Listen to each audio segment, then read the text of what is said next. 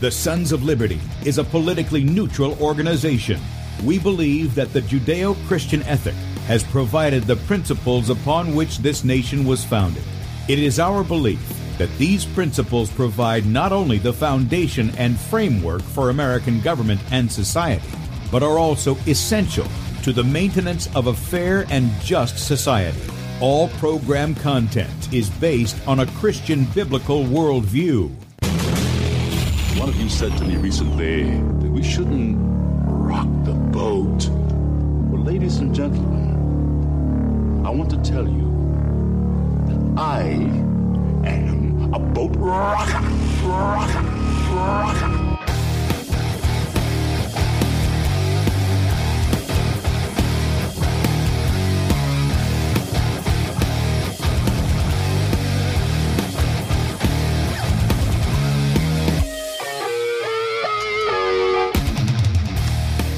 Good day, America. Welcome, Christians, conservatives, constitutionalists, liberals, libertarians, communists, Islamists, LGBTQ, RSTV, WXYZ people, all the boat rockers in the house, and anybody else I may have missed to the Sons of Liberty radio show here on Red State Talk Radio, where we use the Bible and the Constitution not to see who's on the right or the left, but who is on the straight and narrow. I'm your host, Tim Brown, coming to you live from the U.S. occupied state of South Carolina, the editor at Sons of Liberty Media.com, and for our Muslim friends, I'm the infidel that Allah warned you about. I hold to the book, the Bible as the authoritative Word of God. Glad that you guys have joined us this morning. If you'd like to do so, uh, please check us out online, sonsoflibertyradio.com, and also sonsoflibertymedia.com. In fact, if you're listening by way of the radio and you want to watch the video portion of the radio show, that's right, you can see the face that's made for radio, head over to sonsoflibertymedia.com.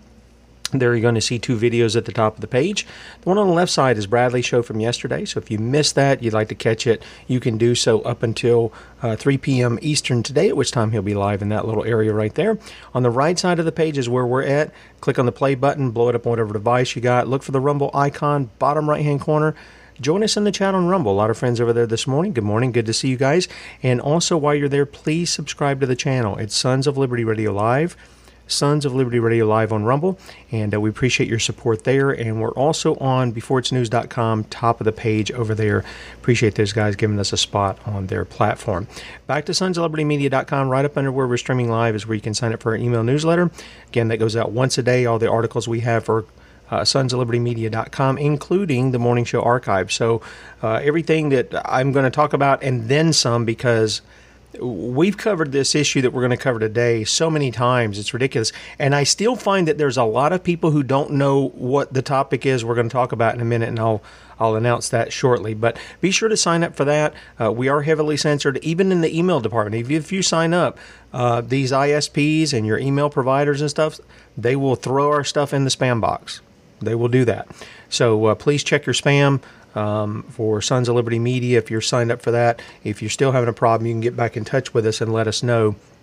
And we can look at it a little further, but nine times out of ten, it's the ISP, it's the it's the uh, email service that is taking and basically file 13ing it for you. Um, so but if you sign up and you let us know that you're having a problem, we'll do our best to try to figure out what, what's going on. Sometimes some people unsubscribe. They're getting so much email from everywhere and they just want to clear that out. And I totally get that. My email inbox literally has about 13,000 emails in there. And I sat for a couple of hours one day because it, it got up to like 30,000 emails in there. Most of it's junk. It just they, they've their spam folder used to be really good, and now it just loads me up with everything I don't want and the stuff that I'm trying to get Sometimes it comes through, sometimes it doesn't. So that's just par for the course. All right, you guys have seen um, this guy, at least the people on the um, on the uh, video platforms. You you see this guy that I used his image for uh, today's show, and uh, for those who have not, uh, I got to tell you, when the guy takes his hat off right? This is this is the guy, Sheriff Jim Skinner. He's from Collin County, Texas, I believe. When he takes his hat off, you put 20 years on Hunter Biden. That's him, man. I, am that. I just couldn't. I was like, man, that looks just like him. Just aged a little bit. Anyway, this is Jim Skinner. He is a sheriff of Collin County. I believe that's down there in Texas. And um, he wrote a letter here recently. And what I find interesting is apparently there is a representation of the National Sheriff's Association. Over 3,000 sheriffs in, uh, in the United States. And I'm going to try to uh, blow this up here. It, it's got the national share. This way, you guys who are on the video platform, you can read it along with me. It's only like a, a two or three page uh, letter here. But it's written to Dan Crenshaw. Um, yeah. Boy, Dan has shown himself to be who he is, hasn't he? A lot of these guys. Ted Cruz has shown you a little bit about who he is too, hasn't he? Um, all these Texas faithful men. Uh, yeah. Here is what Mr. Skinner wrote to Representative Dan Crenshaw. And Skinner, he is also the treasurer and chair of the Government Affairs Committee for the National Sheriff's Association. So when he's speaking, when he's writing this letter, he's writing it on behalf of every sheriff who is a part of the NSA, not the not that NSA, the National Sheriff's Association. So I think I think this is pretty important, and I want to know where the sheriffs are who are not speaking out against this. Apparently, there is a bill called the FAIR Act HR 1525. Um, it's supposed to be a Fifth Amendment integrity restoration. That's why it's called the FAIR Act. And apparently, it is supposed to put the kibosh on federal civil asset forfeiture. Now, if you don't know what that is, let me explain something to you. Let me let me just take you over to two amendments in the Bill of Rights. The first one is the Fourth Amendment, okay? Now let's go through this class. I mean, we're going to educate ourselves. We're going to educate ourselves, right? We're going to go to the basics. The Fourth Amendment the right of the people to be secure in their persons, houses, papers, and effects against unreasonable searches and seizures shall, shall not be violated, and no warrant shall issue but upon probable cause supported by oath or affirmation. It's not that you just have a probable cause. Somebody's got to sign their name on the dotted line saying they're going to take responsibility for what they're saying is allegedly true. Okay? And particularly, and by the way, down there in Texas, I, you guys probably remember the story from a couple of years ago. There was a police officer who uh, signed a fraudulent affidavit about a veteran and his wife that they were selling quote unquote drugs out of their house. Uh, the SWAT team came in. The veteran and his wife attempted to defend themselves with their firearms, and they were killed in the process. And later it came out that the police officer lied on the affidavit.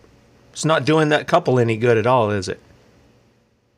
See what happens when you allow men to rule over you like that? I'm just telling you. This is what happens when you allow men to rule over you. Men are corrupt. They're fallen. You you can't trust these guys. I'm just telling you. And yet people will continue to do the same old thing, won't they? Oh, I can't wait to 2024. I can vote my guy in. Says the people who believe that the elections are rigged, that they're fraudulent. These people aren't elected, they're selected, but they keep going back to the trough, don't they? They keep going back to the mud to wallow in it, the vomit to lick it up. That's what they keep doing. So we know that nobody is to take anything of yours unless there's probable cause supported by an oath or affirmation, and that oath or affirmation does something in particular. It particularly describing the place to be searched and the persons or things to be seized. In other words, in the in the warrant that's issued, there are specific persons or things named, and nothing besides those things can be taken. Or they're not supposed to be. Yeah, I understand evil, wicked men just break the law all over the place. It doesn't matter if they're wearing a badge or not. But I'm telling you what the law says so that when they do it, you see here's the line where they broke the law. Okay? And this is the law they swear to uphold. Sheriffs do this, they're elected. They're not like your police chief or the boys in blue. The, this guy is elected. He is, in essence, he's supposed to be a statesman, but nine times out of ten, they're politicians. Then we have the Fifth Amendment that comes right behind that, and this applies here too. Okay? Here's what it reads No person shall be held to answer for a capital or otherwise infamous crime unless on a presentment or indictment of a grand jury. And again, the grand jury is the is the second prong, if you will, of the people bringing justice. We talked about the militia yesterday. I went back and I read some of the comments. I know that some people were poo pooing it and this, that, and the other. It's because they don't do it. Uh, so they want to say, well, it doesn't work here because it didn't work once or this, that, and the other. Nonsense. If the people, if the men of the community get together and put it together, let me tell you something that worked for our forefathers. It worked for them.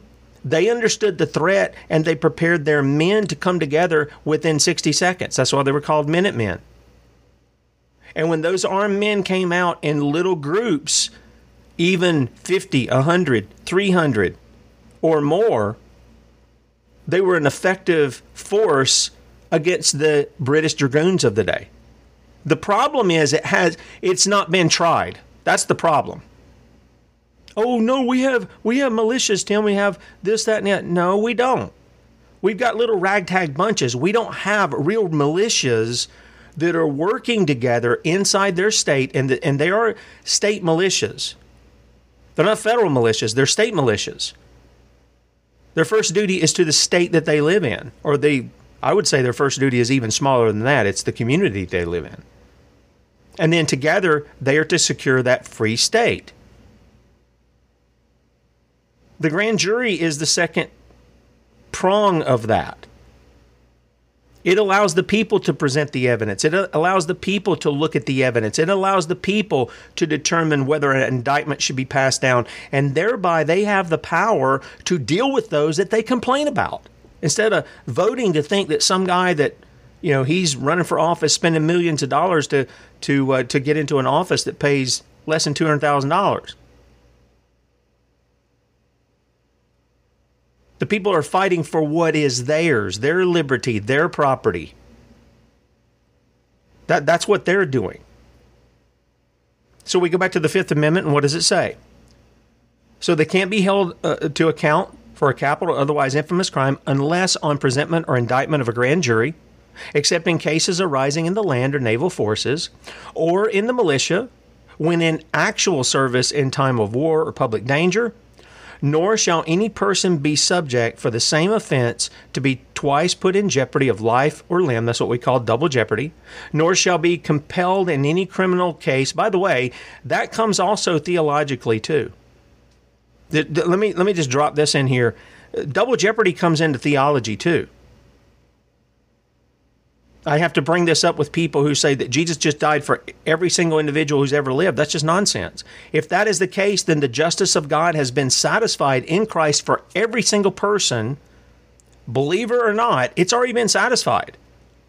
And so there's nobody under the wrath of God. If that's the case, but it's not the case. God does not punish our sin in Christ and then go and punish us for it. That would be double jeopardy. It would be unjust. He doesn't do that. But he does that for his people. They are found in Christ on the cross under the wrath of God. Our sin is imputed to Christ, and Christ's righteousness is imputed to us. And if that happens for every single individual who's ever lived, then nobody's under the wrath of God. Nobody because God is not going to be unjust. He's going to be just. And he can only be just if he's punishing the one who committed the crime. And in and in the case of the believer, he's punishing Christ in our stead. Okay? So it does have there there are theological implications for these kinds of things as well. Back to the 5th Amendment. He's not going to be put in jeopardy of life or limb twice for the same offense, nor shall be compelled in any criminal case to be a witness against himself, nor be deprived of life, liberty, or property without due process of law. So here's where you get where people say, I plead the fifth. They're not going to be compelled in any criminal case to be a witness against themselves. Themselves. Okay? But it goes further. It says, nor be deprived of life, liberty, or property without due process of law. That keep that in mind because that's what we're going to talk about here in this letter. Nor shall private property be taken for public use without just compensation. That's a that's a big one too. That comes right along here. You're not going to take private property to be used for public use. That's a part of this letter as well. These last two things are very important uh, because this is the heart and soul of what civil asset forfeiture is. And I'm going to show you an example. It's going to blow it's going to blow you away because some of you if you've never seen this and I would encourage you if you're listening by way of the radio go to sonsoflibertymedia.com top of the page or jump over on Rumble Sons of Liberty Radio Live. You're going to want to see this video I'm going to show you. You'll be able to hear it if you're on the radio, but to see it actually taking place against a Marine, against a Marine who's done nothing wrong, and this, the absolute criminal behavior of these officers, along with the federal DEA, is unbelievable. Unbelievable. And this was several years ago. I remember when it came out. I thought we had done a an article on it, and I'm just going to show you guys uh, who are on the video uh, on the video platforms. All these, and I've got a ton of them. All these are stories. These tabs are stories we've done over the years on civil asset forfeiture. Commentaries, actual stories of of, of, of and I'm gonna I'm just gonna highlight a couple of them in a little bit. But I want you to pay attention to this and keep this in your mind. The Fifth Amendment and by the way, this applies to um, the Fourth and Fifth Amendments apply to these red flag laws too. They're pretended legislation as well. Red flag laws. When we had uh, Dr. Edwin Vieira on, uh, he was the one pointing out red flag laws potentially violate nearly all of the first 10 amendments of the Bill of Rights. They, they violate pretty much because they're all premised off of usually a person's free speech. What they say. Not what they do, what they say. And then there's a backroom deal with the judge and whoever's tattletelling on you. And they say, oh, yeah, this guy, and, and then they, they want to say, oh, well, he's not fit to have it, even though you haven't committed a crime, which the Fifth Amendment protects you from, or is supposed to protect you from. They're not supposed to take your stuff. And yet, this is what they do. Okay, so let's get to this letter. I'm going to read this letter to you. Again, this is from uh, Sheriff Jim Skinner, Collin County Sheriff down in uh, Texas. Again, it's on National Sheriff's Association letterhead to Honorable Dan Crenshaw. Here's what he says. This is the reason, or this is the uh, subject matter of the letter. Please preserve a critical tool to fight the drug cartels and vote against H.R. 1525, Fifth Amendment Integrity Rest- Restoration Act of 2023. Dear Representative Crenshaw, despite the fact that they are killing hundreds of Americans daily, H.R. 1525 FAIR Act would largely dismantle a crucial tool in the fight against the Mexican drug cartels federal civil asset forfeiture. Uh, look, by its very name, it's illegal. It's criminal. But I want you to look at the play that that uh, Sheriff Skinner is doing on this. This is a tool to fight Mexican drug cartels. Hmm. I, I don't know where I, I didn't take the time to look up Collin County and where that is in Texas but I'm wondering why he isn't calling his posse out to stop them from coming across the border if he's got a county that's close. I don't know if he does, or why he's not actively engaged in that there. Seems like that's part of his duty. I don't know. Nevertheless, he continues on. For example, H.R. 1525 would repeal equitable sharing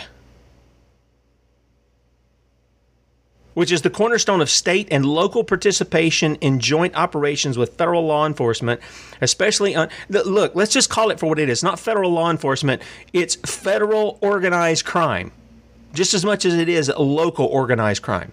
These people, when it really comes down to it, they're like you guys ever seen the old mob movies and stuff? That's what they're like. Oh, I know some of them put a smile on their face and everything for you to make you feel kind of, you know, okay about them stealing your money, your property, and all that. I, I know some of them do that stuff. But I'm just telling you, this right here, equitable sharing. We got to get our cut here, guys. We got to get our cut in in taking this stuff, even though we're taking it against what the Constitution says. Well, Tim, and I've heard people say, Tim, the Constitution's only for citizens. Nonsense. It talks about men. The Declaration of Independence talks about men having rights. Yes, I know they didn't perform it perfectly at the first. I get it. I get that. But their ideal was right on target all men are, are supposed to have rights. That's, they have them because they come from their creator, not from the hand of government. But I've heard people say stupid things like that. Well, only citizens have the. No, they don't. Listen, when these illegals come in and apply for asylum, they still go through, or they're supposed to go through a due process, aren't they? That's what they're supposed to do. Even they coming into the country, and they've always had that. This is not anything new. It's just now it's more of a grade on the curve, if you will. I mean, they don't even know where these people go after they put them through the process. They don't know where they're at half the time. And the children missing too is a a really big problem uh, coming over the border as well. So here's what he here's what he continued in his letter, and it is it is quite a lengthy letter, but I just want you to hear it because ladies and gentlemen, this is aimed at you. Now he's hiding it behind Mexican drug fighting Mexican drug cartels. Is he really? I mean, maybe we could pull up Collin County and uh, see what they're actually dealing with with Mexican drug cartels. I'm doubting they have a ton of stuff that they're dealing with them, but that's possible. on behalf of the nation's 3,086 sheriffs. So he's speaking for you, sheriffs. Are there sheriffs out there listening? By the way, if, if, if there are, please call in. If you disagree with Sheriff Skinner on this, please call in and voice it. If you agree with him, please call in and voice it. 803 619 9855. 803-619-9855. If you're if you're a resident of that county, maybe you're listening. I don't know you want to call in, tell me a little bit about Skinner here, that'll be great. Uh, or if you've got a comment on this subject, we'll take your call 803 619 9855. 803 619 9855. Okay, so here's the, here's the next part. He said, on behalf of the nation's 3,086 sheriffs, not sure that that's a correct number, but anyway, Maybe it is. Maybe I'm missing something there. The National Sheriff's Association therefore asks you to vote against this, uh, H.R. 1525. Especially after 9 11, the public rightly demands more federal, state, and local cooperation, not less. I'm demanding that we dismantle this whole centralized government stuff in the first place. That's where the problem comes from centralized government. It really does and with it eliminate the lawless money. That's those two things are working hand in glove against the people. They're not working for the people. Okay? So, Sheriff Skinner, you're not speaking for me, and I'm pretty sure you're not speaking for the majority of people who listen to this show. We're not demanding anything of this except for people to bring justice, not steal from other people. And there's a tremendous difference in that, and I don't think this sheriff understands that. He says, nonetheless, H.R. 1525 would repeal equitable sharing, the cornerstone of some of the most successful joint operations against that. What is successful? Enriching the sheriff's department, the DEA, the state? Is that what success is? Because if you're still dealing with this Mexican drug cartel stuff, after you continue to make these busts in which you enrich yourself, are you really stopping anything? Or is this a cat and mouse thing in which you enrich yourself? Because that's what it looks like. He goes on, he says HR 1525 proposes other bad amendments as well. For example, it would shorten the government's time to notify a potential property owner of a forfeiture proceeding from 60 days to 7, and its time to file a complaint from 90 days to 30. These radical reductions, yes, we don't want due process for people. Because all we have to do is call them a terrorist, and they are one.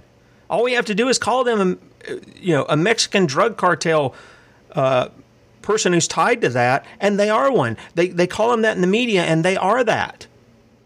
By the way, did, did you guys see this this little? Uh, they call him Tater down there, Lee County Sheriff Carmine Marceno. Did you see this guy? Recently. He's the guy I did all the reporting on when we were doing the investigative stuff down there in uh, in Florida, Lee County, Florida, among the judiciary, and then of course the sheriff's department. And by the way, Ron DeSantis has been covering all that stuff up. His office knows it. They know it because I've sent them the documentation that Carmine is a lawbreaker. He's a criminal, impersonating a, a police officer for a number of years using public websites to promote a fraud that he's somehow on his way to get a bachelor's in, in law. Wanted to have his own baby murdered. Used his authority to push women into sexual favors. And Ron DeSantis knows it, and he leaves him in office, but he takes out a guy, which he had no authority to do, and replaces him with a swinger on the other side of the peninsula. He knew it. This is the same kind of stuff. It's the same kind of stuff. And, and he came out recently and he said basically, you know, if you're going to do this, you're going to get your donkey beat, your rear end beat. That's what he said. And then when he was caught on, you know, making this little thing, he's caught and he goes, "Oh, well, I don't think like that at all." Well, then why did you make the video? No, he thinks like that. He's telling the people of Lee County exactly what kind of little tyrant he is. And when I say little, I mean he's got a Napoleon complex. Got to wear the, his jack boots so it makes him a whole inch taller or something. But this is the kind of people that are being put into positions of authority little criminals with criminal minds. And here's, here's Sheriff Skinner promoting what is criminal. He shouldn't be doing this in the first place. There shouldn't even be anything need to be written to stop this. The Fifth Amendment is enough. Boy, Tim, you're really worked up. Have you have you ever seen anybody where they do this stuff where they they pull them over, they arrest them, or whatever they do, and then what are they doing? They're, they're sitting there and they're going to pull their money out and they're going to have the dogs sniff the money. Oh, this is this is these smell like drugs. Yeah, pull your dollars out. You'll probably have the same thing. I'm told that upwards of over 90% of all cash in the U.S. smell of cocaine. That's what I'm told. What do you think the chances are of the feds, the sheriff, the local police, or anybody bringing their dog out and finding the scent of some controlled substance on your dollar bills? Probably pretty high, and on theirs too. But here's Skinner. He wants to go for this issue of saying, okay, now we're, we're, we're you know, we, now our time is shortened to notify people. We, we can't scheme and and and come together and lie about them and do these other things and have another story to justify our theft. You're making it difficult for us here, Crenshaw. He said these radical reductions, far out of step with usual civil procedure timeframes or deadlines, won't improve justice. Well, they'll keep your hands off of people's property. Maybe. They're designed to choke down the use of civil asset forfeiture, regardless of the merits of a case or seizure. It's not about that, dude. It's about the Fifth Amendment. You don't take people's stuff, whether it's money, which is considered your property, or whether it's a car or a boat or a house or whatever. You're not authorized to do that. For, let me give you, for instance, you remember when we read about Achan the other week in, in the book of Joshua? Achan had stolen a gold, you know, piece of piece of gold and a Babylonian garment. It cost him his life. It cost him lives his family and his property. But what did they do with the property at the time? They brought it all, including the stolen items, along with his family, and they stoned the they stoned the family with stones, and they they left a big heap there. They just they didn't take it with them. They destroyed it. But these cops, what they do is they see an advantage of taking things from other people, whether the people are guilty or not, they're going to take the stuff and then they're going to sell it off and they're going to enrich themselves with it. Not just their departments. If you think it's just for the department, you're out of your mind. There's people who get real money for this. There really is. Let's continue on because I want to get to this video just so some people see it.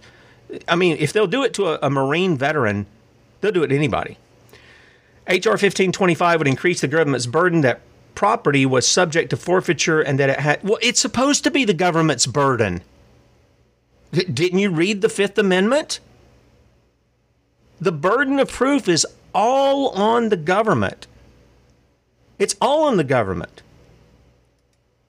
It's not an issue of uh, the individual is supposed to be innocent until proven guilty. No, they're considered guilty until they're proven innocent. It's absolutely crazy. It really is. We got a caller online. Caller, are you there? I am. Uh, what's your name? Frederick. Okay, Frederick, what's going on, man? Uh, it's uh, not much. So I'm just listening to your um, show, and um, one of the things that civil asset forfeiture, um, red flag laws, and restraining order laws all have in common is that they they shift the burden of proof yep. from the accuser to the accused. So if you want to get your stuff back, if you want to receive your rights back, you have to prove you're innocent. They don't have to prove that you're guilty. That's right. Yeah, that that it's completely backwards. It's standing on its head, and this is a criminal mind that will that will twist those kinds of things like that, Frederick, so that um, you know people are left in a situation where well, they don't have any resources to defend themselves. But you know, if the feds come after them, or if the, the the sheriff or the state or whoever it is is coming after them, they have virtually unlimited resources, including taking from that very person uh, to use against them. So everything's stacked against the individual, and the the government is empowered in their lawlessness. Exactly. Yeah. Yeah. Good point. Good point. Good to hear from you too. All right. Yeah. Thank you for taking my call. You Absolutely. have a blessed day. You too, man. All right, there goes Frederick, and uh, thank you for the call, Frederick. Appreciate you very much. And uh, Frederick is he did tell me he was going to call in today, and so it's this is the first time I've heard his voice. So Frederick, it's good to hear from you. And Frederick is often uh, a tremendous encouragement to me uh, in the afternoons uh, sometimes when he listens to the show, he has some insight and some things that he sends me in. So I'm very appreciative of that. So thank you, Frederick. Um, this I, I, let me hit a couple of other things in this letter because I want to play this video. I want to just kind of highlight some of the headlines that we've had over the time because there have been some people who have stood against it, um, and I think that's very that's very important. Uh, okay, so here's here's what uh, Skinner goes on to say. He says, under existing law, the government bears the burden of proof to show that specific property is subject to forfeiture, as they should. Nevertheless, or nonetheless, H.R. 1525 would shift the burden on the innocent owner defenses to the government as well. That is, the government would have to prove that a putative owner did not know of the conduct that subjects the property to forfeiture, or upon learning of the contact, conduct, did not do all that reasonably could be expected to stop the conduct. Well, yeah. Yeah, Just as a defendant bears the burden of proof on an affirmative defensive or affirmative defense in a criminal case, however, a property owner should bear the burden on these affirmative defenses. Most of the time, the property owner will have better access to the relevant evidence, and shifting the burden would force the state to conduct intrusive discovery against owners. Uh, you got you got to catch the mindset here. This sheriff is saying you're trying to make us do our job too much. This is what you're trying to do. You're trying to make us bear all the burden of proof here. You're trying to make us do this, that, and the other. Sheriff, that's your job. Your job is not to run around because of your intuition or your dog smelled something or whatever the case may be and stealing people's property. And again, I'd like to know is Collin County, Texas, is it on the border? Does it have a continual problem with Mexican drug cartels? I, would like to know that. And I'd like to know the number of people Sheriff Skinner and his deputies have arrested and engaged in civil asset forfeiture. I'm wondering how many of those people are actually Mexican drug cartels and how many of them are just regular citizens of Texas down there. I'd like to know that. He goes on and he says this Financial institutions must file CTR reports in connection with deposits of $10,000 or more in cash, which is, I'm, I'm just going to tell you, that's just a bunch of baloney so they can uh, spy on your bank account. That's all that is. And federal law prohibits structuring transactions to evade such reporting requirements. Well, nobody gave the federal government any authorization in Article 1 to do such things, to write such law, or to demand that banks do these kinds of things, these kind of reportings. We just didn't give them authority for that. Section 5A of HB 1525 I think that probably should be HR, would increase the government's burden to prove a structuring charge by inserting the phrase knowingly in each of the provision's three parts, even though they already require the government to prove a culpable mental state, that is, that a defendant acted for the purpose of evading the reporting requirements after the U.S. Supreme Court discussed the issue in a January 1994 opinion, Congress amended the statute in September 1994 and October 2001 and addressed the mental state required for an offense. The state must prove a culpable mental state to secure a structuring conviction. Wait, I'm, look, if somebody didn't know something was going on and something was being something was being used and they didn't know it, that the person isn't God, then yeah, it would seem that you would want to ensure that the person you're going to steal from, which is what they're talking about civil asset forfeiture, the person you're going to steal from actually was engaged in it. They actually knew it went on. How many of you have had stuff that's been used in a wrong way? You let somebody borrow it, and all of a sudden you find out they did something with it that they weren't supposed to do or whatever. You didn't know. How many of you have had stuff that's stolen from you? It was used in a, a crime. I know some people that that's happened to. And then they want to keep what was stolen. They want to keep it for themselves and sell it in the so they can make money, but they don't want to give it back to the owner who had nothing to do with the crime. I've seen that stuff go on too. And and he lists a couple more things. There's a couple of paragraphs, and then he comes down and he says at the end, you can see this is his signature. In summary, Congress would give the cartels a gift by passing H.R. 1525, largely dismantling federal civil asset forfeiture, which is something that's illegal, at least the way it's being done, and repealing equitable sharing or terrible policy. Vote against this. Thank you for continuing commitment to public safety and the nation's sheriffs. All right, so I, I have a question. Sheriffs out there,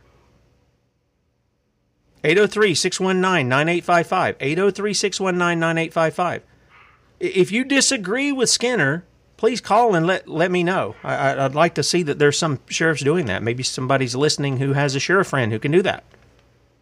If you agree with him, please call in. I'd like to understand that. And then I'd like to see the justification that you bear from Article 1 of our U.S. Constitution or from the Fourth or Fifth Amendments. Because I'll tell you, I've seen a lot of these videos. Are you talking about highway robbery? I'm going to show you one here in a second. I watched one guy, he was traveling across country, had a lot of cash. I forget how much it was, $120,000 something in cash. And just because he had that, he was he, it was suspicious. Now it shouldn't be, but it is. And the cop put it out on the guy on his you know his dash cams right there. He's, he unloaded the, the money out, sat it on the hood of his police cruiser, and told the guy he was going to take it because he it tested positive for cocaine or something. And the guy just let him take it. And the guy's explaining it to him like it's, you know, I'm stealing from you, but I'm not stealing from you. you you're really a bad guy, and you've got money that smells like cocaine, and so I'm going to have to take this in. Well, I'm just going to tell you, I'm going to tell that guy, no, you're not just taking my stuff. You're going to have to arrest me because I'm going to make sure that I go wherever that money's going because that's mine. And you're going to have to give an account for it.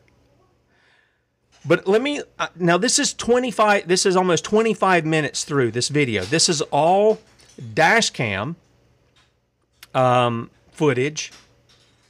And this happened I believe it happened in Reno. That's I, I want to say this is where this happened.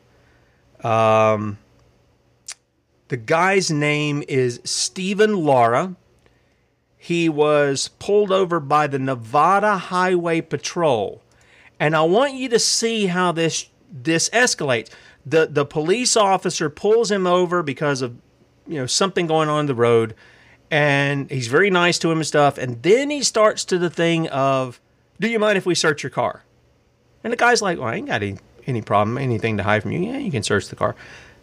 Rule number one do not give your consent for your car to be searched. Ever. Ever. Don't give them, don't give them that. Don't ever give them consent. If they're going to search it, they're going to search it. Okay. If they're going to be that emboldened, they're going to do it anyway. Get them to go ahead and break the law. Don't give them your consent to it. Never do that. And the other one is don't talk to them other than maybe to answer a question that they have that's legitimate. How you're feeling, where you're going, and all is none of their business. Here is the here is the uh, the dash cam video, and I'm gonna I'm gonna jump through some of it because I want you to see what these guys do. It, it's just it's absolutely disgusting and it's criminal in what they're doing. This is uh, this is a Marine veteran. He's going to see his daughter He's got eighty-seven thousand dollars. I think it's probably for her college or something. I forget what, what the thing is. He talks about it during the thing. I don't know if we'll get to that. Hey, good morning, Trooper Brown of Iowa Patrol. How are you today? I'm doing great. Hey, the reason I'm stopping you, we have a special enforcement campaign going on. We're trying to educate drivers about violations they may not realize they're committing, but we're seeing a big increase in crashes out here. First, applaud you on your driving. You drive great. You're driving really slow appears that you're driving, trying to drive safely under the speed limit. I appreciate that. I just want to talk about your following distance, especially around commercial vehicles. Um, came up behind a, a red and blue tanker truck a little bit too close behind him before he made that lane change to go around him. I know it's sitting over there. I was waiting for you to trying to give you room to get over there because I know people like to jam you in that lane. Uh, coming out of there and people are fast. So yep, absolutely. Yeah, you got you got to navigate that, but uh, a little too close to him before you went around him. Okay. As you pass those semi trucks and you came back down to make that lane change in front of that semi truck, too close. You were less than a second in front of him when you entered that lane. You were only one second in front of him when you fully occupied that lane. If something were to happen to you, man, that semi truck would plow right through you. So we're seeing a bunch of crashes out here, just trying to educate people. You got your driver's license with you? Awesome. I appreciate you, by the way. Yeah, I, I, appreciate that, man. Do you have a registration card with you? Uh, and here you can hear all the cordial, cordialities, right? I appreciate you. Thank you. I appreciate you. You know, praise the thin blue line, blah, blah, blah, blah all this stuff. And the guy's pulling him over, not not for any. He says, "I'm pulling you over because we're educating people. You were following too close." He's talking to the guy like he's 16 who just got his driver's license. Um, Uh, just crazy. Anyway, see how they come up and they're they're kind and they're kind of schmoozing you in and having a conversation with you and oh now i need to see your driver's license your registration and then we're going to go then we're going to bump it up a little bit. We're going to need to see inside okay. that car. So i do have my rental if you don't mind it's underneath you okay yeah that's fine. Any weapons in the vehicle? No, oh perfect. Yeah yeah if you can grab the rental contract that'd be great. And if i had them uh, do me what fair man law what is I'm that do, violating? I'm out of the car and talk to me while i go over this. Gotta make sure everything's valid. As long as everything's valid my intention is to get you on down the road. It is a little chilly out here. I don't know if you want to throw your jacket on or anything like that. You sure, yeah, sure. it's cold man I mean, I know it's cold in Texas right now.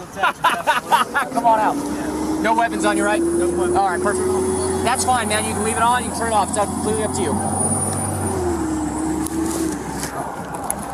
You said your daughter lives up in Portola? No, two daughters. Okay. They both up in Portola? Yes. Come on over here, man. All right. You a fighter? My fighter? Yeah, you got a tap out shirt on. Okay. well, I've got a lot of training. I'm a retired Marine. So see, Okay. none of this is any of the your cop's business. well, I was a uh, well data chief and it gets him talking. I'm going to jump Okay. ahead a little bit. All right. What do you? All right, stand right there. Ever been in trouble with law enforcement before?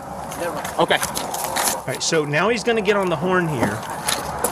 And Um, would you give me permission to search your vehicle today? That's okay with you? Okay, perfect. no reason, no reason explain here. And the, uh, and you got to get this. Would you give me permission to search your vehicle? I'd have been like, what for? You said I'm a great driver.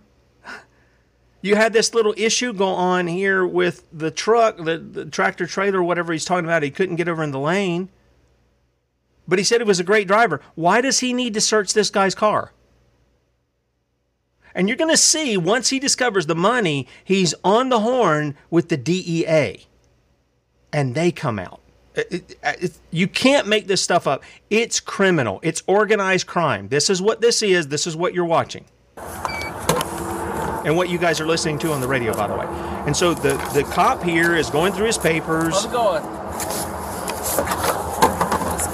He's got his uh, authorization to go through the guy's car. Really, really dumb move. I'm just Dumb. gonna ask you to sign and date it, okay? All right, so he's getting the guy to sign Please feel free to ask us, all right? Piece of paper that they can go through his car. 11 He's, he thinks they have his best interest at heart. Awesome. Thanks, sir. Appreciate that. Do we, would you still hang out right there for I appreciate that, sir. He has it. I, I, I mean, I, I equate this, guys. I, I, I equate this with a guy kicking in your door, speaking to you calmly and nicely, saying, "I'm here to help you out a little bit. Um, will you give me a hand taking your couch out? Will you give me a hand getting that TV off the wall and loading it in my truck? Would you? Oh, I appreciate that, sir. Thank you so much. Would you stand over here while I collect all of the valuables out of your safe? Yeah, yeah. Thank you so much for, for your patience and your and, and being so kind to me while I'm robbing you blind. This is what I this is what I see here. Exactly what I see, and you're going to see it too.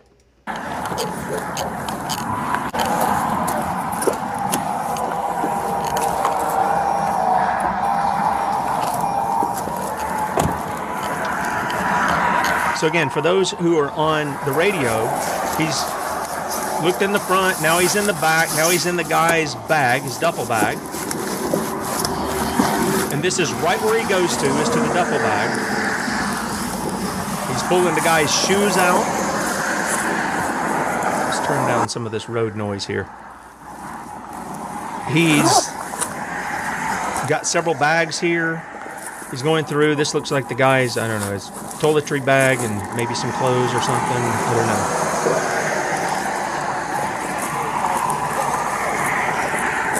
And by the way, the the the the veteran here looks like he's probably from Latino descent. Okay. But this cop's just going through his stuff.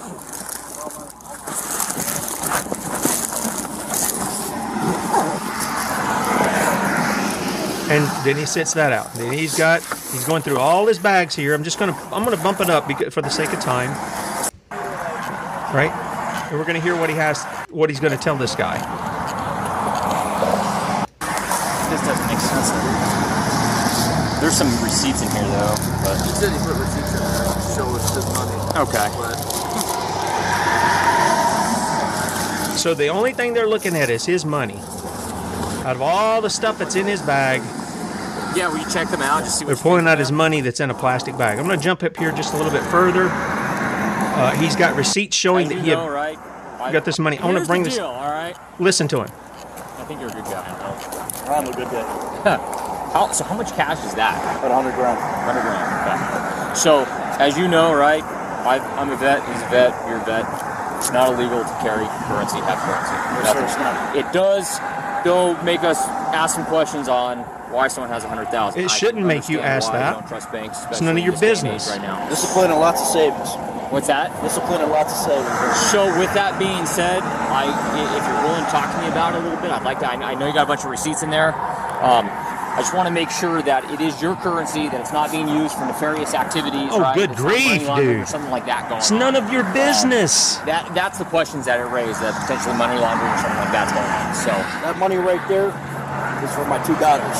okay, are you going to give it to them on this trip or no? Or that's just your nuts? That's my money and my two my two daughters' money and nobody else's. Okay. I take that money right there and I buy them things, put food on the table, I buy them clothes with that right there. Fair enough. And that's Okay. that's me looking at you man to man in your eyes and telling you exactly what that is. Perfect. Okay. Yeah. Um, That's I not good got some enough, questions I'm going to want to ask you here in a few minutes. If you're willing to, to answer them, I appreciate that. I have nothing to hide from you. I appreciate that. Um, give me a few seconds. I'll make a couple phone calls, right? Um, and then we'll start looking at those receipts and, and stuff like that. Sure. As long as it's, which it is, right? Your money. Let me- like that, we'll- we'll let me call you my on mob that. Look at boss. those account numbers. If you want to call Bank of America, you want No, he don't want to do that. He wants to call the DEA. I'm just jumping through here. I'm trying to move ahead to where because I think there's a call that goes Receipts in. here and, and I would like to put I would like to put um, the dog on the fence, you know. Okay. Okay, so now they're going to put the dog Those on. are all zeroed out. I mean, keep the memo out. It jives with the They're gonna- story Yeah. I mean, They're gonna take the money. Lines, as odd as it is, everything lines up. with the going to just do this here because they're just talking about what they're fixing to do. They're going to put the drug dog on it. They're going to take and put the money out in the, you know, on the side over there, away from the car and everything, and they're going to put the dog on it to sniff it. Now, how how how, how hard is it going to be for that dog to sniff that out? Yeah, it's not going to be hard at all.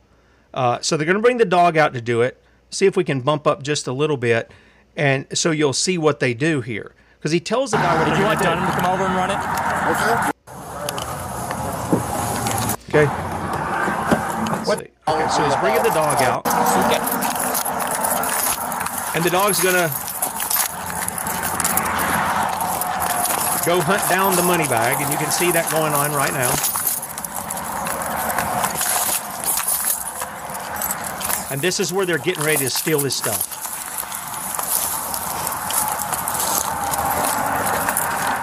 And remember, remember this this cop,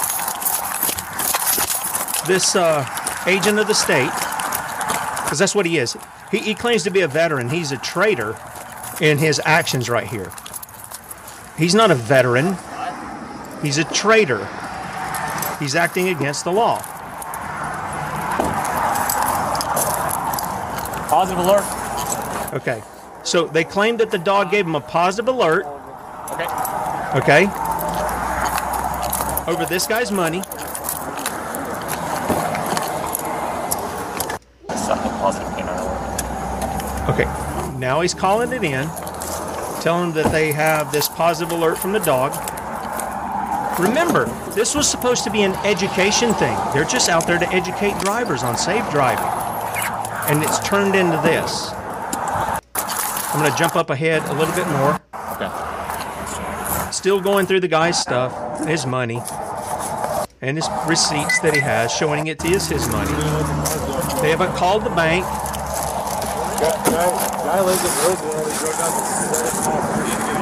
None of that. Okay, so now they're going to give him the bad news.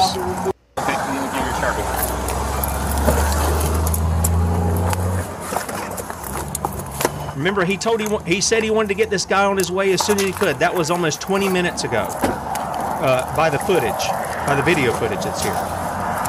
You want to initial across that seal there.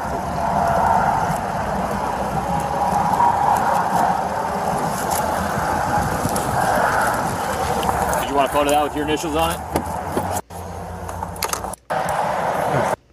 It's not, but it should be there. Tires from the car too. Yep. I just want to let you know. It, It was just in there. All right, so I'm, I'm just moving through this a little bit, okay? Um, I, I want to pick up this last part just so you see what they're doing. I think this is very important that people see it because many people have never seen anything like this. And there's a bunch of videos. Do civil asset forfeiture search in some of your video uh, websites and stuff, and you'll see a bunch of this stuff going. This is not a rare thing. This is happening all the time, especially out in the Midwest. It really is happening out there. Bradley be with at three. We'll see you back here in the morning, Lord willing, uh, 8 a.m. with Kate Shimrani. We're gonna. This is already Friday. My goodness. Hang on, and we're gonna play the rest of this here as well. SonsOfLibertyMedia.com. All right, want to welcome everybody coming over from the radio, and there's only about I don't know about six minutes here, but I, I want to get to the end where these guys actually tell him what they what they're what they just got through doing to him, and what they're going to do to him. These are these are men who claim they're veterans, which means it should mean they know what the Constitution says. They took an oath to uphold it, and now you see them right out here violating it all over against one of their own. Against one of their own. That band of brothers ain't hanging together too good, is it? Not when it comes to this. Not when it comes to this stuff. I'm going to play this a little bit. I, I'm trying to get to where he tells the guy all this stuff because it's absolutely criminal. It's criminal and it needs to be stopped. Here it is.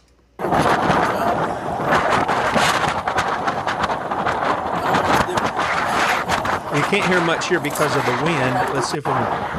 So, like I said, I know- I you're just doing what you feel is best, but Like, like you know, my sergeant. It sounded like my sergeant talked to you about about that a little bit and told you what was going on and, and everything along those lines. So, um, I just wanted to tell you, Officer Brown, I mean, you, you, you're taking money out of my kids' mouths.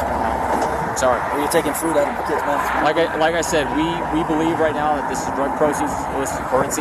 Well, I'm going to prove to you that it's not. Perfect. And uh, what I'd like to do is, uh, when before we before we depart, I'd like to get all of your information. You will. You're going to get a receipt for all of this stuff. That'll have all the information that you need. I'd like to get your your, your, your information, your sergeant's information, it's All the, deputies. the stuff will be on the receipt and associated with the report that with it. See, you you need to understand something. This guy just got through saying, "We believe this money is trying." And by the way, I probably skipped a part, but I'll have the video up. You can see it yourself, where he's talking with the DEA guy, and you can hear them talking about how they're going to do what they're going to do to this guy. And the guy's telling him, "You're stealing money out of my kid's mouth." That's what you're doing. He's being really calm here, and I know he has to do that because he's probably got a bunch of trigger happy guys. Uh, if they're going to commit highway robbery like this, almost $100,000, if they're going to just steal that right out here in broad daylight and claim, oh, we have reason to believe this is tied with the Mexican, well, let's take your money out of your wallet there, officer, deputy dog. Let's put the dog on that and let's see if he can find that. And if he does, then I want your wallet. I want what you've got there. Matter of fact, let's just run through your car. And let's see if you got anything in that police car that smells of cocaine, marijuana, whatever, whatever, all the illegal substances that they want to tell us about. They, they leave the they leave the real drugs. Drugs are I, I, this is my, my slogan. Drugs are manufactured, medicines are grown. And God said they're all very good, by the way. The medicines that are grown, they're good. Read Genesis chapter 1. But they they leave the big pharma companies alone while they're injuring and murdering people and everything else. And if it smells of something that they think, "Phew, we're going to take your stuff. Take a listen. I'd like to. Okay. Yeah, absolutely. What's your name?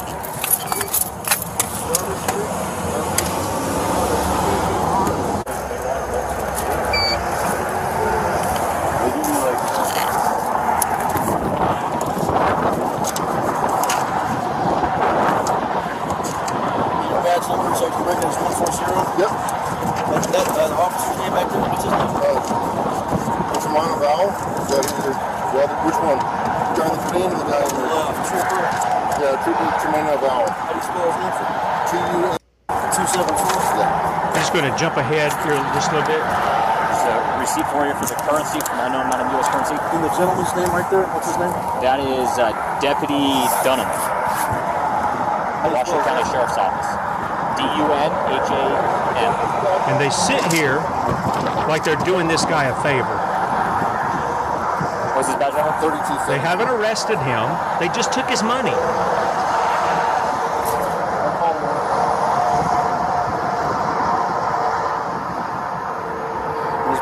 I, I- want you to cons- consider that just a second. They took his money, saying, We believe this is being used in some kind of illicit drug sales and blah, blah, blah, blah. But we're just going to take the money. We're not going to take you. Now, now, stop and think about that. It would be like me going and having a, a, a handgun that had been traced to a specific crime. And the officers coming and saying, We're just going to take your gun, but we're not going to arrest you on suspicion here, since it's your gun. I mean, you would think logically that goes together, right? But this is how civil asset forfeiture works. They get you to sign over that stuff to them. That's what the initialing was and all. They get you to sign it over to them, but they don't make an arrest where they act- actually have to prove anything. Do, did you do you see what's going on? This guy doesn't have to. They don't have to prove anything against him. He's pretty much said, "Search my car." Then they take it to the next step of, "Well, let's have the dog run it." Oh, it's definitely smells of drugs. And they take his stuff, but they're not taking him.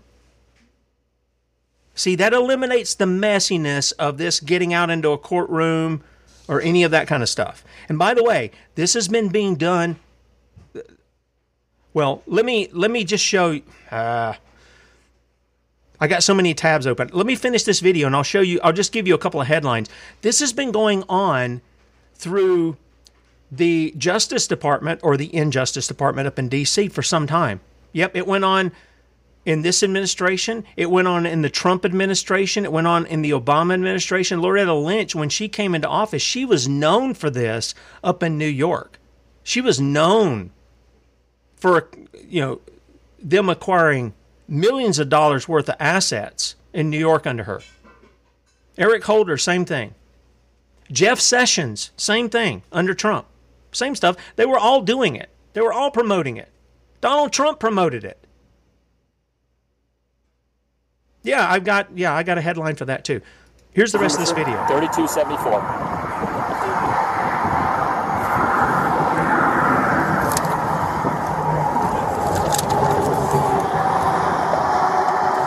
Is all I get here? That's what you get, yes, sir. You're going to get noticed in the mail as well at that address, okay? So what do I need to do? I mean, I'm going to contact an attorney. I'm pretty sure Absolutely, right? know, so you, what do I you, you can contact the Reno DEA. Um, my sergeant gave you that information, told you who to contact over there. You're also going to be attorney tell them because they end up usually calling us, but um, the attorneys actually need to call the DEA. They're the ones who. Here, this guy.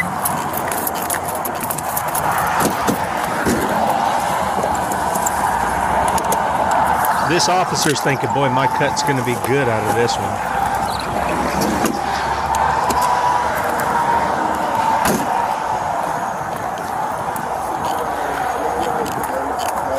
Where are my receipts at?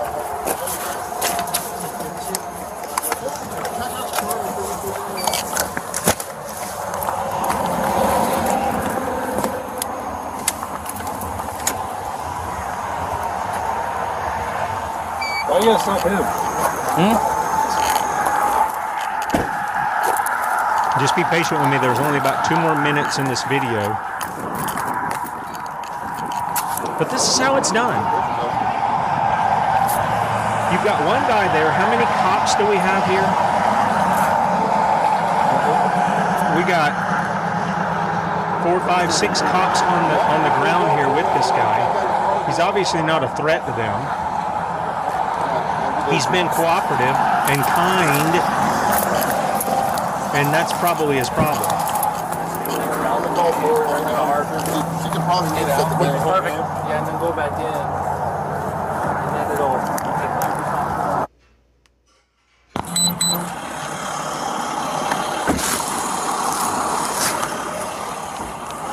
All right, so here's the, the camera. He's getting his stuff. going into Wells Fargo. It weighed 86 with those rubber bands, or maybe 85, I don't know.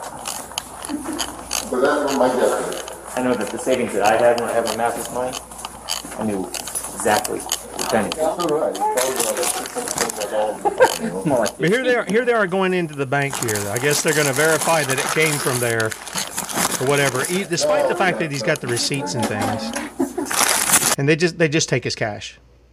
They just take his stuff. And by the way, this is pertinent to whoever you're supporting for president. Er- I'll, t- I'll guarantee you, every person running for president and the handful of people that they present in their primaries and stuff, all of them agree with civil asset forfeiture. Every one of them. I'll guarantee you, every one of them support it. And I know the two major guys do, Biden and Trump. I know they do. Let, let me let me just give you a, let me give you a rundown here. I'm going to have to move my microphone mm-hmm. just a tad. These are some of the headlines that we've had, and some of these are going to include people that you know. And I'll have these links up so that if you want to read them, you can read them. Sonsoflibertymedia.com. Here they are. Family sues after DEA and the TSA steal $82,000 plus from a 79 year old Pittsburgh man with no charges, his entire life savings. They stole it from him. Here's a congressman introduces a bill to end uncon. This was back in 2020. Um, and the congressman had introduced a bill to end unconstitutional civil asset forfeiture nationwide and allow victims to be reimbursed. Yeah, they should be. They absolutely should be. Look at this. In the last 30 years, the amount of profit stolen through civil asset forfeiture has skyrocketed. This was back in 2020.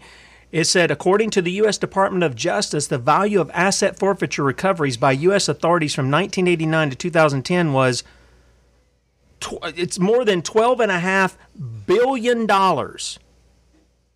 It increases on average by almost 20% per year.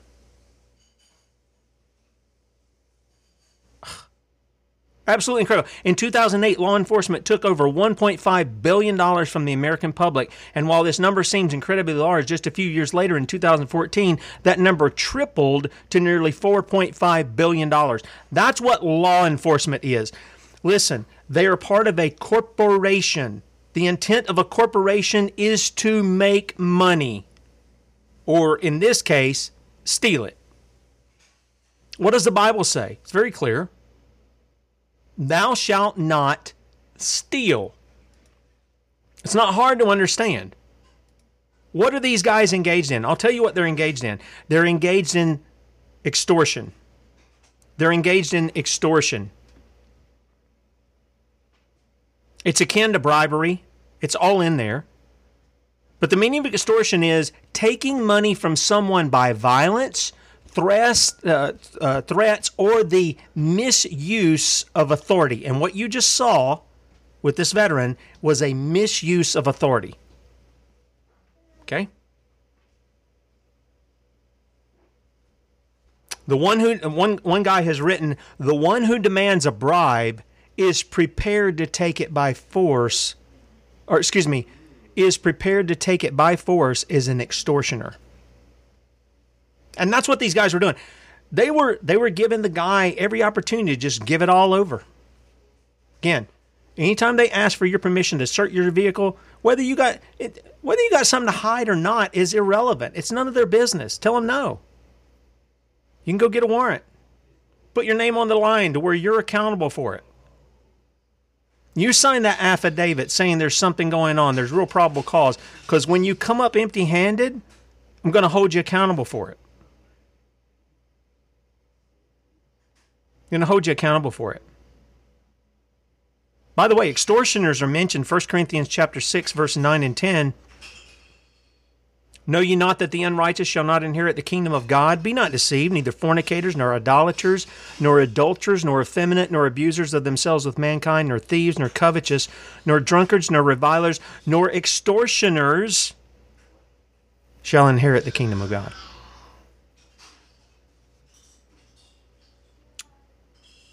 Yep. Oh, and are you going to church with guys like this that do this stuff on a daily basis? Bible says something to you too. 1 Corinthians chapter 5 verses 11 and 13 it says, "But now I have written unto you not to keep company if any man that is called a brother be a fornicator, a covetous, or covetous, or an idolater, or a railer, or a drunkard, or an extortioner, with such an one know not to eat.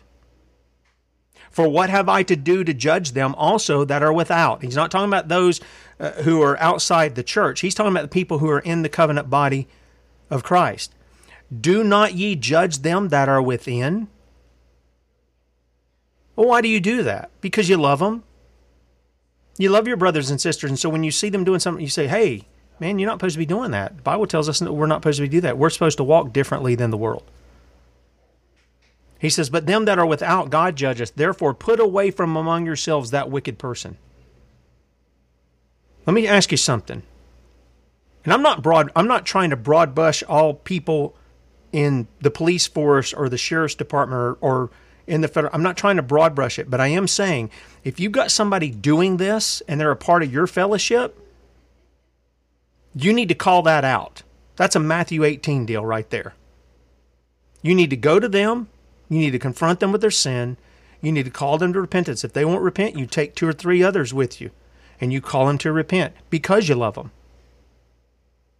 And if they won't repent, you take it before the church. And if the church has to cast them out and treat them like an unbeliever, that's what they ought to do to put the fear of God in them so that, as Paul says, their flesh might be destroyed, that their soul might be saved.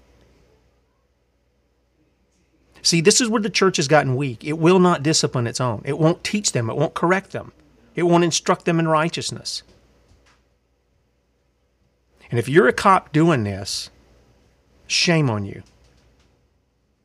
Shame on you. And even worse if you call yourself a Christian. Shame on you.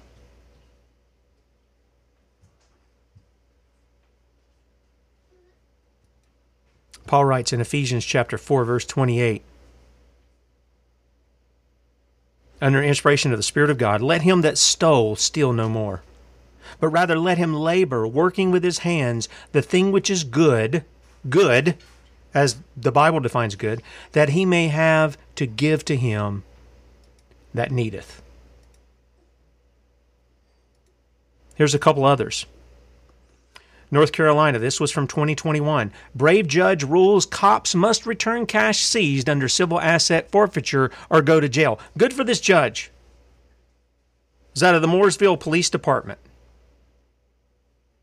According to the case on November 16, 2020, the Mooresville Police Department was called out to a hotel where they searched an unoccupied rental car and seized small amount of marijuana as well as approximately $17,000 belonging to a Connecticut man whose daughter resides in Iredell County.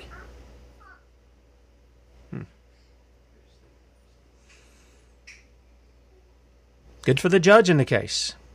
Here's another one. 2018. City forced to abolish civil asset forfeiture and pay back victims the millions it stole from them. This is out of Philadelphia. Hmm.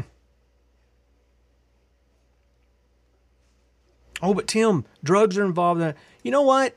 Then let's just throw out let's just throw out their rules. Let's just throw out the Fourth Amendment. Let's just throw out the Fifth Amendment. Let's just throw out all of it that's supposed to govern these people. They take an oath to it. I don't take an oath to it. They do. Let's just throw it out if it doesn't matter. If you just want to make it all about drugs, this isn't all about that. That's that's the that's the thin veneer they've put over their crimes that they're committing against the people. Oh, this is in the name of safety, security, the war on drugs, the war on terror, blah blah blah. It's a war on you. That's what it is. It's a war on you. Here's another one. Under Trump 2017, Attorney General Jeff Sessions continues to accelerate unconstitutional civil asset forfeiture. Hmm. Again, from the Trump era, 2017, House approves amendment to block Jeff Sessions' unlawful civil asset forfeiture directive. they still were doing it anyway. Here's another one. Oh, this is Trump doing it. Um, this is from 2017. And this is Trump. Look, if you're still supporting Trump, don't get mad at the messenger. You ought to be mad at the man, not me. But I want you to hear what Donald Trump told a sheriff here. Uh, somebody against the civil asset forfeiture stuff. Donald Trump in this little clip here says, Do you want to give me his name? We'll destroy his career. This, this is coming out of his own mouth. And, and people still support this guy, claiming he's somehow constitutional. That is as far from the truth as you can be. Listen to what Donald Trump says with his own mouth here. Okay? Listen to what he says. State senator in Texas that was, was talking about introducing legislation to require conviction before we could receive that forfeiture Can you money. believe that? And I told him that the cartel would build a monument to him in Mexico if he could get that. Listen. legislation Who's the state senator? Do you want to give his name? We'll destroy his career. Now, everybody's laughing, but you know good and well he's telling the truth. You got his name, will destroy his career. Saying something like that right there, as far as I'm concerned, it shows the corruption of his heart. As a man speaks, or out of the out of, out of the abundance of the heart, the mouth speaks. Donald Trump tells you what's in his heart. He tells you all the time. We don't need due process. Let's take the guns first. Give me the, the senator's name who wants to stop our this illegal, um, unconstitutional behavior that we're engaged in of stealing from the American people. Give me his name. We'll destroy his career. Yeah, you heard it right out of his mouth. Here's some other ones. Stealing from the citizenry. This is from John Whitehead, 2017. How government goons use civil asset forf- forfeiture to rob us blind. And he's got a ton of examples in there. John always, I, I love reading his stuff because he's constant, he documents it, he links to everything that he's talking about. There, there's more of these stories than you can shake a stick at. There really are. This one from 2023, earlier this year. Again, John Whitehead. Asset forfeiture scheme empowers cops to seize and keep cars, cash, and homes even when owners are not charged with a crime. Isn't this the whole point of what we read in the Fifth Amendment? There has to be an indictment. There, there has to be, you know, culpable evidence here that's that's brought forth in order to seize anything to use it against the person. You know, I think most people can understand if there's a crime been committed and you believe you have the weapon, you get the weapon to use it as evidence. If the person isn't found guilty, that weapon ought to be returned to that person, not destroyed, like whatever they did w- with Kyle Rittenhouse's rifle. That's just ridiculous. He should have gotten that back. That's his property. But the lawless just do what the lawless do and the lawful people let them do it. That this is why we're talking about militia. This is why we're talking about men coming together, bringing their communities together under King Jesus. That's that's I'm I'm telling you under King Jesus in order to ensure the law is faithfully executed, which is our duty as the militia. That's our duty. We talked about that yesterday. The only law enforcers in the Constitution are the militia, the men, the able bodied men. And the men are going to have to regain that, that mentality back. And I hear the naysayers. I hear the people with the bad report. Oh, we can't do it. Oh, the people are being arrested. Oh, this is happening down there. And when people show up, then they're getting arrested. Well, then the people are going to have to grow in numbers over their oppressors. Instead of whining about, oh, look at all the bad stuff that can happen. Yeah, it's going to get it, some uh, some really bad stuff's going to happen if we don't put a stop to it. It's amazing to me to hear men speak of films like The Patriot, films like Braveheart, or some of these war movies, and they go, "Man, these guys were willing to really to, to give it all, to do it to secure their liberty." And then when it comes time for them to step up and to speak up or to address the city council or to do any of these kinds of things or to stand in the way of tyrants who are trying to take their, their neighbor's property or all these other kinds of things or their children, they're silent. And they're in their houses and they're they're not trying they're not trying to make advancement in any way. I'm not look, I'm not claiming that I have all the answers, but I see the I see the path clear as to what the solution is and it's in us. It's in the people. And because we haven't been taught it ourselves and it hasn't been a part of our life, we're not as skilled in anything. So a lot of us are learning. And we're trying to put in practice those things that we learn. I don't claim to be the end all.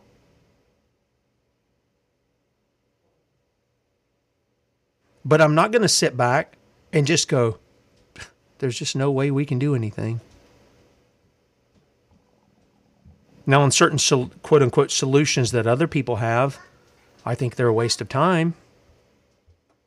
If your solution is to wait till the next time you get to go to the ballot box, that's not much of a solution.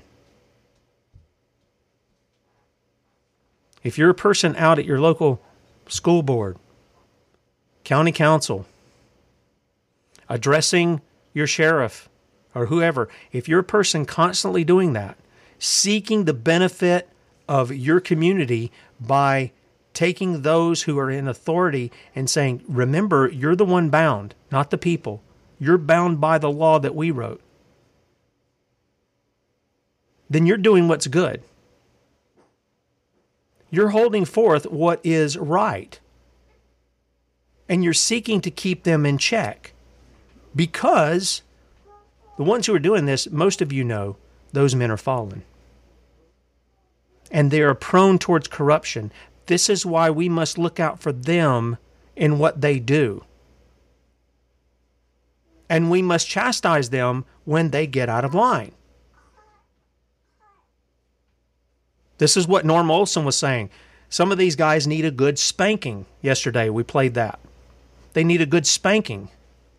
By the way, our friend John, uh, who shows up in the chat, sent me the entire thing that's all one video instead of broken up into 10. So uh, hopefully that finished downloading. I'm going to upload that today, and that'll be the entire thing in one video. So that'll be on my uh, personal Rumble channel, Setting Brush Fires, if you want to pick that up. Uh, and I'll try to uh, get it uploaded so that we have it in the archive, and you'll have it today. If you didn't want to break it down into parts, you can do this. Um, let me give you just a couple more and then we're going to close out the show here. This is from 2020, Michigan. A lot of my friends in Michigan that I got to meet a couple of weeks ago. This is for this is 2020. Top cop arrested and charged with multiple felonies for stealing asset forfeiture funds. so he wasn't part of the highway robbery. He was the guy, you know, he's uh, I don't I don't know. Uh, let's see here. Detroit Macomb County prosecutor Eric Smith resigned after having spent 25 years as a prosecutor and assistant prosecutor. Smith had been at the center of Michigan State Police investigation over how the prosecutor's office spent civil asset forfeiture funds from drug and alcohol forfeitures. To be clear, civil asset forfeiture, according to police accountability activists, is legal theft. Boy, talking about an oxymoron there legal theft by law enforcement of citizens' personal financial assets because no crime has to have been committed or proven to law or for law enforcement to steal your property. That's exactly what it is. It's like the little guys. you, have seen the films, you've read the books where they control an entire area of a city and they send, you know, Guido and Luigi down the down the boulevard and they're going into all the stores and they're saying pay up for uh, you know our services of protection for you. Pay up for that or we're going to burn your place or murder somebody whatever they're going to do. It's the same kind of thing. The only difference is these guys wear a uniform that makes them look official with a badge and a gun. It's still criminal activity. Absolutely incredible. Here's another one 2017, if government can use asset forfeiture schemes to steal your property, you have no true rights. That's exactly right. That's exactly right. And they're doing it. Here's just a couple more. U.S. Supreme Court upholds abusive civil forfeit, forfeiture law, allows police to keep $201,000 in cash from legal home sale.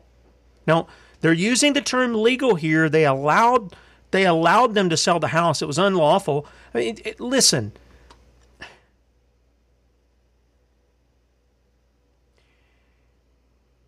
If the Bible talks about a man being indebted to another man and he gives him his cloak, gives him his his his tunic, his clothes as collateral on that loan, what does the Bible say for the guy who's holding the collateral? Well, it tells him at the end of the day, give the guy back his cloak so he has something to sleep in. Then the next day, when the guy, after he slept, he takes the cloak off, he gives it back to the guy who's got the cloak, he holds it for collateral. But he takes it home with him at night to sleep in. That's what that's how the Bible lays that out over that indebtedness. How much more when government goes in and takes a person's house, a place where he lives, a place where his wife lives, a place where his children lives. They just go in and take it for themselves. And then the Supreme Court comes right behind it.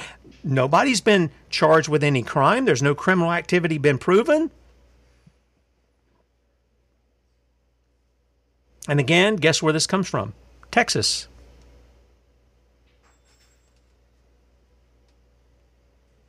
Lisa Leonard, the owner of the $201,000, uh, $201, had asked the U.S. Supreme Court to compel Texas to return her money, given that she was innocent of any crime.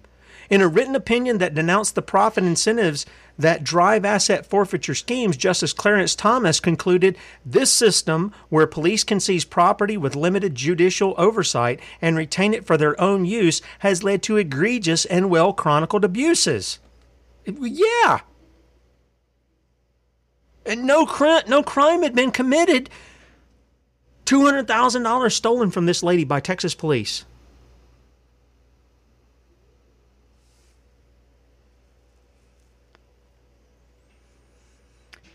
I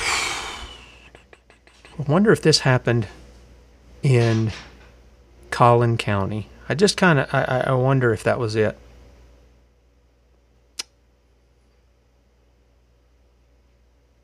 I mean, I could give this story. I, I, could give all these. There's there's so much here that just it just absolutely blows my mind. Here's what uh, Justice Thomas wrote in his dissent. These forfeiture operations frequently target the poor and other groups. Well, obviously not here because there's two hundred one thousand dollars. That's that's not poor. Target the poor and other groups least able to defend their interest in forfeiture proceedings. Perversely, these same groups are often the most burdened by forfeiture. They are more likely to use cash than alternative forms of payment like credit cards, which may be less susceptible to forfeiture. And they are more likely to suffer in their daily lives while they litigate for the return of a critical item of property, such as a car or home. And they're going to be spending more money trying to get their money back. Does this sound like justice to you? Again, do you have friends who are police officers or sheriff's uh, deputies or sheriffs themselves or feds who engage in this extortion? And they call themselves Christians? You have an obligation to separate yourself from them and to call them to repentance. That's what your obligation is to do to them. It is to treat them as unbelievers if they're if they're going to be unrepentant. That, that's what your duty is. And we read that from the words of the Apostle Paul straight out of the New Testament.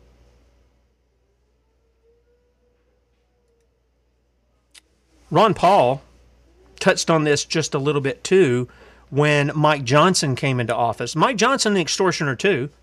He's stealing your money and sending it to Ukraine and Israel and um, spending it on all kinds of unconstitutional things. He and his pals in the Republican parties and the Democrat parties. Well, he's one of them. He's not pro liberty. But a couple of weeks ago, Ron Paul spoke about this when he was calling out Speaker Johnson because he's not a pro liberty speaker. Here's what he says a pro liberty speaker would do. This is Ron Paul. A pro liberty speaker would only bring legislation to the floor of the House that protects liberty and is constitutional. Amen. That's exactly right. If it's not constitutional, it should never come to the floor for a vote. It should be killed in the committee it goes to. And the committee could, should say why it is unconstitutional. But many of them are just as ignorant of the Constitution and obeying it as the rest of them. A pro liberty speaker would work to protect the entire Bill of Rights. That means no more Patriot Acts. Hmm. Didn't Mike Johnson just up the NDAA along with his colleagues in the House against us? Yeah, for spying on Americans? Using the FISA courts, those little secret courts, to determine whether you're a terrorist or not so they can spy on you? Yep, he's the one who led that. Drug wars. The war on drugs is not a war on drugs. If it was, they'd be targeting Pfizer right now. They'd be targeting Moderna. They'd be targeting Johnson and Johnson. They'd be targeting AstraZeneca. They're not doing that.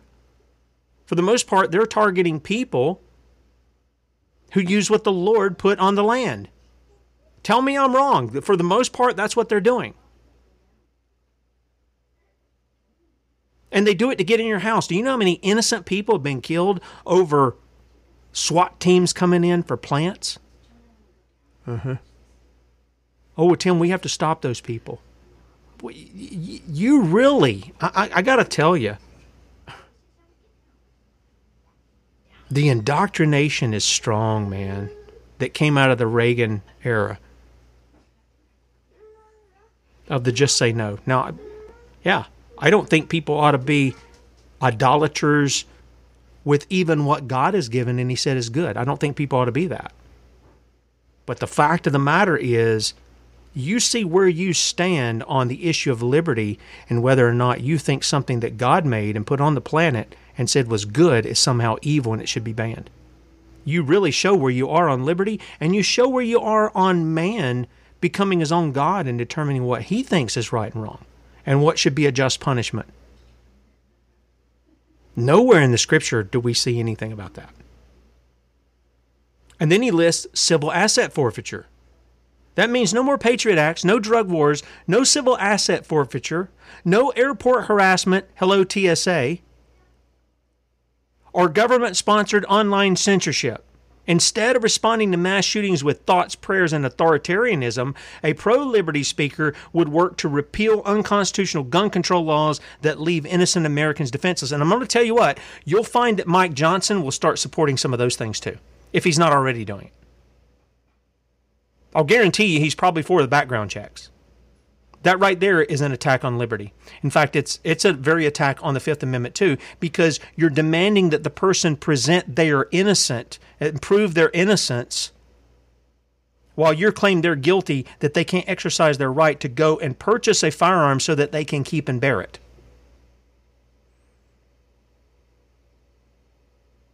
This is this is what we're dealing with.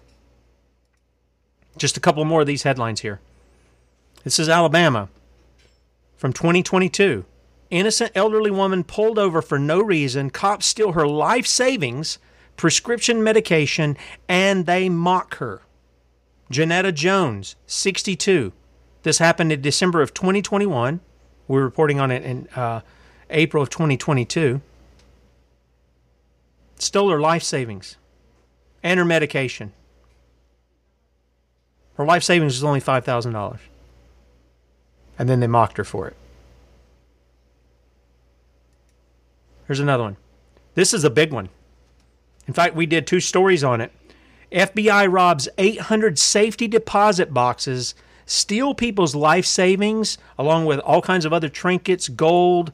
Um, there was all kinds of stuff in there, claiming the cash smelled like drugs.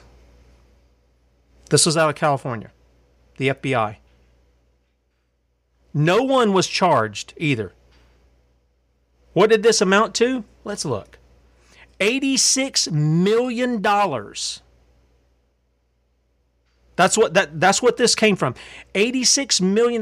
This was reported on uh, let's see the first one was reported excuse me.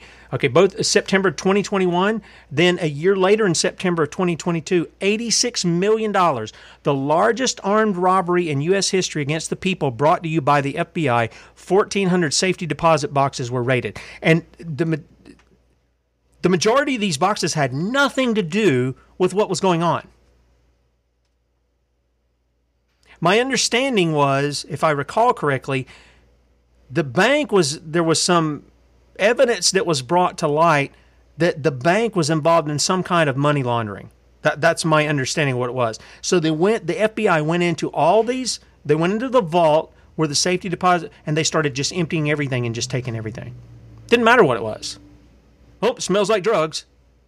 Well, the smell of drugs is not a crime.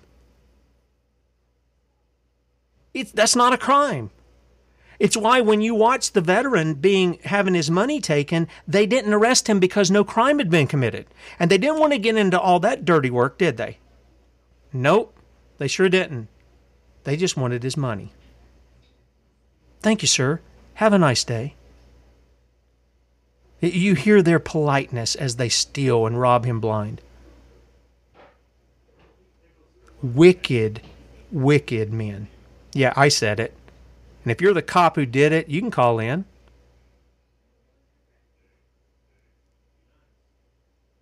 But they're not going to do that. They know what they're doing is wrong. And I'm telling you, it's time the men of the communities start to put a stop to this stuff. And you can do it. You can do it. Don't let anybody tell you you can't do it. You can do it. Band together with other men of like mind. You can do it. Trust the Lord to build the house, but be the instrument by which He builds it.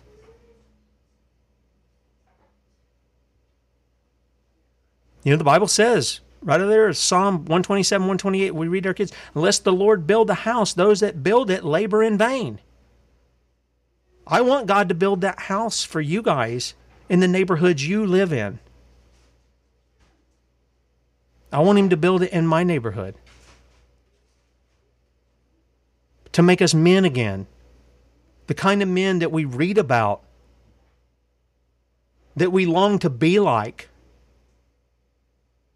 Godly men who are also meek men. They have their, their power under self control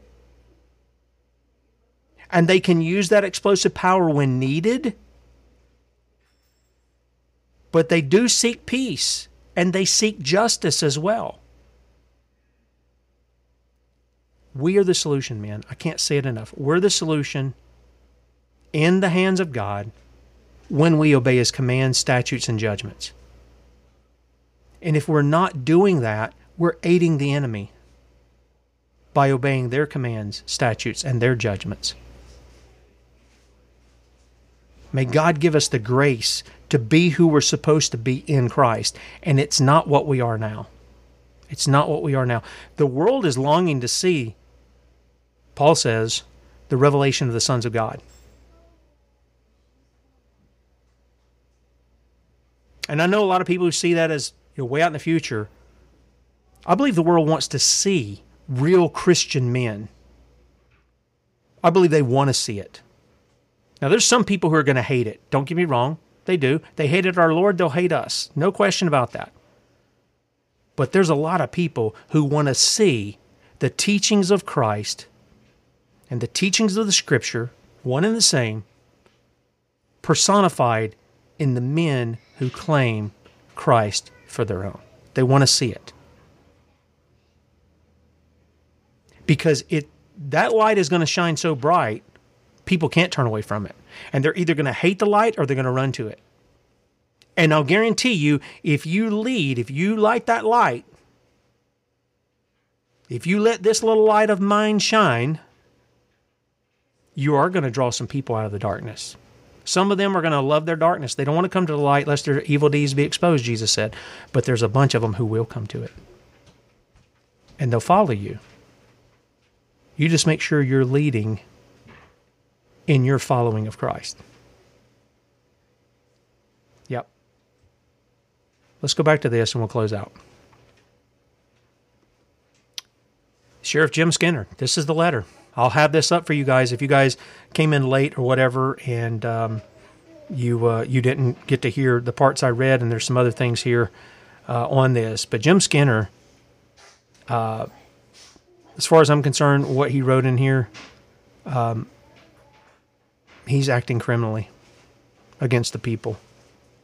He's trying to cover it by scaring the people about Mexican drug cartels. And there may be some evidence of that, that that's happening there. I, I wouldn't doubt it.